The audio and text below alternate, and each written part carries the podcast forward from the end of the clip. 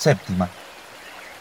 Durante cada entrevista con Charito, Pablo Minaberri volvió a escuchar y a helársele la sangre, las palabras que años atrás, no muchos, entre copa y copa, le susurrara el Gonza. Gonzalo fue en salida, hablaba así, apretando los dientes, y no era seguro que cuando sonreía no prefiriera también una amenaza. Así lo veía Pablo.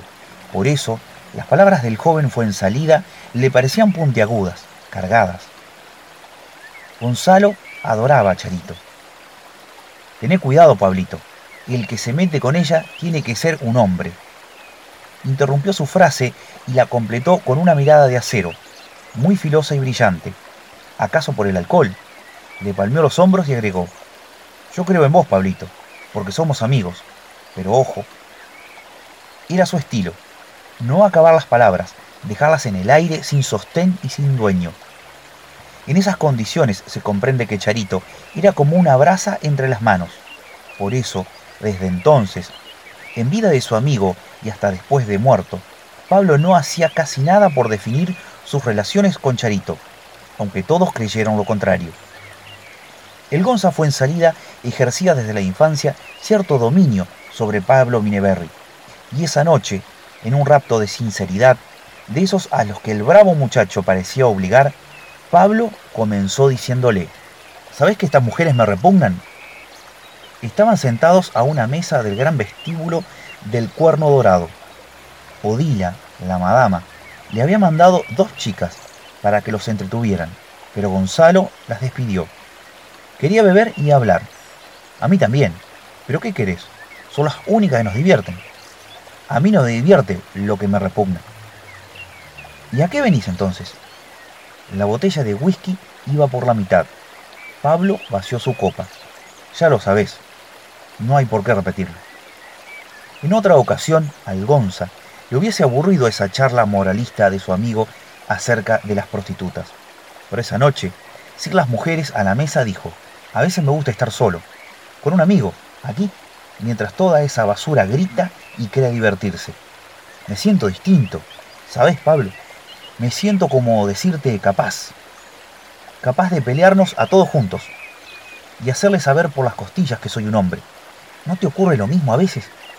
¿No te dan ganas de gritarle algo, de desafiarlos y ofenderlos, de sacar el cuchillo y hacerlos brillar por los ojos y verlos palidecer de chucho? El Gonza barrió el salón con su mirada aguerrida y viva, tal como si aún en el silencio le escupiera su desprecio a toda esa muralla inservible y rigosa. Pablo le fue siguiendo con disimulo, tratando al mismo tiempo de encontrar o llegar antes al lugar o a la persona, la víctima, que al azar sobresaliera a los ojos de su amigo, como si quisiera mostrar el contraste y parecer honrado, respetable, inofensivo. Pero la mirada del Gonza se detuvo en él. Fue en ese momento, pocos minutos antes de la llegada del niñato Antelo, que el Gonza le soltó esas palabras sobre Charito. Y después la palabra basura no refería a él ciertamente. Le enrojeció el rostro. Tenía que decir algo. ¿Sabes, Gonzalo, que siento un verdadero aprecio por tu hermana? Acordate, Pablito, tiene que ser un hombre el que se la lleve, y no cualquier basura. El niato Antelo, que en ese momento era el favorito de Odila, apareció en la puerta que daba al bar Vestía esa noche, como siempre, un traje negro, entallado. Vio a los dos señoritos y se quedó como asombrado, mirándolos. Yo sé que ella te quiere, dijo el Gonza. Pablo supuso que ya no había forma de parar el rapto comunicativo de Gonzalo, pero no obstante guardó un silencio caballeresco ante la confidencia. Pensó que el Gonza sabía apreciar su modestia, pero el otro agregó, no tengas miedo, habla. Ojalá fuera cierto, dijo Pablo. El Gonza le daba la espalda a Antelo. Pablo, como para reflexionar en la elección de su próxima frase, levantó la cabeza y lo vio. Su primer impulso fue levantarse. Por suerte, el Gonza, ocupado en llenar otra vez los vasos de whisky, no le descubrió el gesto, pero en cambio volvió la cabeza hacia el bar para llamar al mozo y pedir hielo. Entonces él también lo vio. La cara del Gonza cambió Mudó de tema con una sonrisa oblicua. Buscó la frase oscuramente, pero cuando la dijo, Antelo ya no estaba allí para escucharla.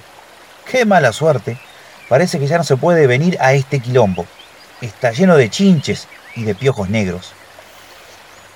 Al mismo tiempo, se puso de pie como para dirigirse al bar y buscar él mismo el hielo. Pero Antelo había desaparecido y la provocación del Gonza se diluyó como el humo de los cigarrillos. Los del salón, sobre todo las mujeres, se aborregaron en el fondo, en silencio. Una semana antes, algunos de ellos tuvieron que intervenir para que Antelo y el Gonza no se trenzaran, borrachos los dos. Hubo trompadas, manotazos, insultos, pero ninguno de los dos logró sacar armas. Los apartadores consiguieron evitar el escándalo, pero el jueves siguiente, durante la disputa de una rueda del campeonato de billar en el café El Cóndor, Antelo, en ausencia de Gonzalo, recordó el episodio con cierta suficiencia y hasta llegó a decir, según le contaron después al Gonza, que había tenido que echarlo a patadas del cuerno, y menos mal que me lo sacaron de las manos. Gonzalo, a su vez, le dijo a sus informantes que todas esas noches siguientes podrían encontrarlo en el cuerno, solo acompañado, y a ver si algún roñoso como Antelo era capaz de echarlo. No ya a patadas, sino con el arma que cuadrase. Las bravatas fueron y vinieron, se agrandaron, crecieron y se modificaron. Pasaron desde luego por la tertulia del club social, y así fue como Pablo se enteró. Pero siempre decidió en secreto no acompañarlos hasta que el conflicto tuviese un desenlace. No pudo o no se atrevió a rehusar la invitación del Gonza, formulada en el club, delante de todos. ¡Eh, Pablito! ¡Vamos al cuerno! le gritó. Tengo que hablar con vos. A Pablo se le humedecieron las manos. Vamos, tuvo que decir. Cuando el Gonza regresó del bar, Pablo seguía rígido, mesurado, tibio. Me voy a quedar aquí hasta que algún piojo negro se anime a echarme, dijo el Gonza en voz alta, dirigiéndose a toda la concurrencia. Todos callaron. Antelo se había refugiado en los aposentos privados de Odila. El trío de Carlitos, bandoneón, guitarra y violín, atacó un tango. Pablo accedió a bailar con la alemana, y antes de que la música terminara, se dejó arrastrar por ella hasta su habitación. Al Gonza le ocurrió lo mismo, con alguna otra. La noche terminó así. El par de milicos de la ronda presidió el cierre local, a eso de las cuatro. Tres noches más tarde, el Gonza cayó muerto a puñaladas por la barra del ñato Antelo, muy cerca de la puerta del cuerno. Octavo. Charito abrió los ojos. La sombra, o Pablo, estaba allí, junto a la planta grande de jazmín. Buenas noches, dijo la sombra.